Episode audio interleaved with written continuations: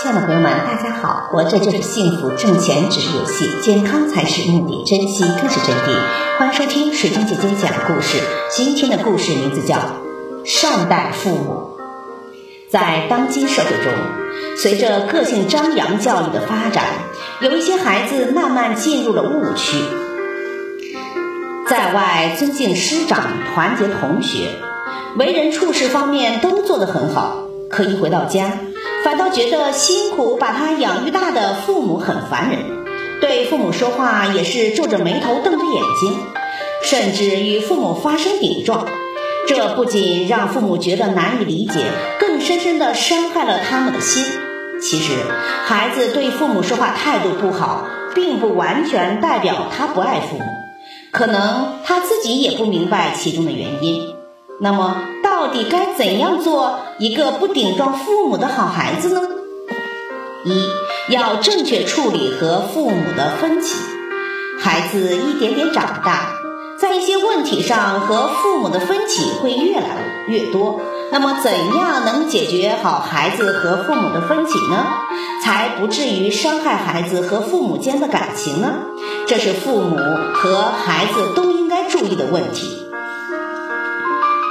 倩倩从小到大都是一个乖乖孩子，从没有违背过父母的意志，做自己想做的事情。现在高二要分科了，按照老师的要求，她回家与父母商量分科的事情。其实倩倩的心里早就为自己选好了学理科，可是父母觉得女孩子学理科太吃力了，便异口同声地说：“选文科吧。”孩子没有赌气，而是向妈妈撒起了娇。妈妈搂着孩子的脖子说：“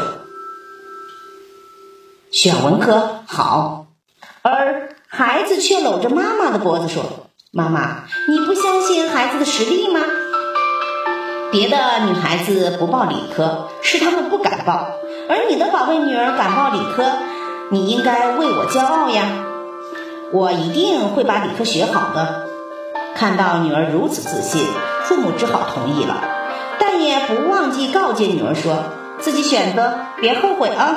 放心吧，你们就等着好消息。”孩子要做不顶撞父母的好孩子，要自信自强，还要讲究方法，用自己的思想改变父母的传统思想，用温柔去软化父母，成为适应新时代的需要。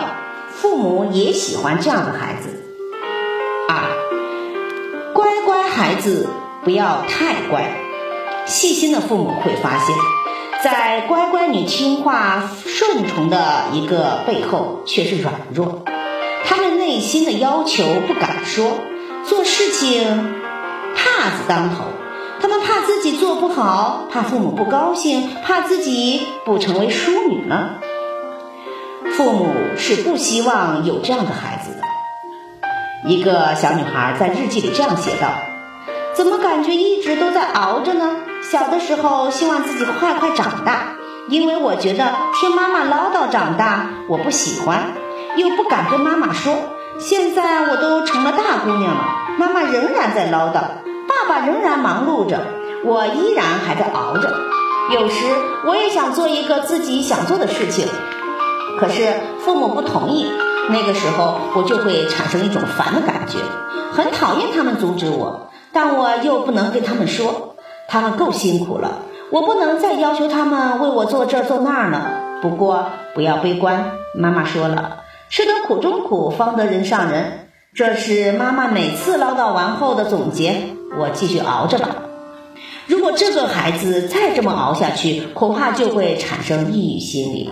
进而影响孩子的心理健康，所以父母要关心孩子的心理变化，多陪陪他们，多与他们交流。在和孩子交流中，父母要改变居高临下、俯视的态度，与孩子做朋友，平等的对待他们，创造机会让他们把心中的抑郁发泄出来，他就会把父母当成自己的朋友，就会敞开心扉。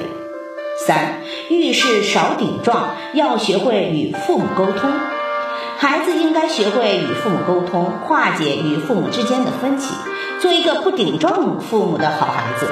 这也是孩子应该学会处理人际关系的一个重要方面。在家中，父母与孩子之间容易产生矛盾和代沟，对此不能否认，不能漠视，但也不能夸大呀。积极的做法是架起亲子沟通的一个桥梁。沟通是双方的事，做子女的要走进父母，亲近父母，努力跨越代沟，与父母携手同行。千万不能遇事烦躁不安，甚至大声的顶撞父母。当孩子与父母发生矛盾或出现意见分歧的时候，孩子应善于与父母沟通，弄清分歧所在。沟通的好，就能得到父母的理解，甚至改变父母的想法，反过来支持自己。千万不能赌气，那样会激化矛盾，不利于问题的解决。做一个尊重父母、遇事有主见、遇到和父母有分歧的事情，能够和父母进行商量解决，不顶撞父母的好孩子，这是所有父母所期望的。没有父母。便没有我们的成长呀！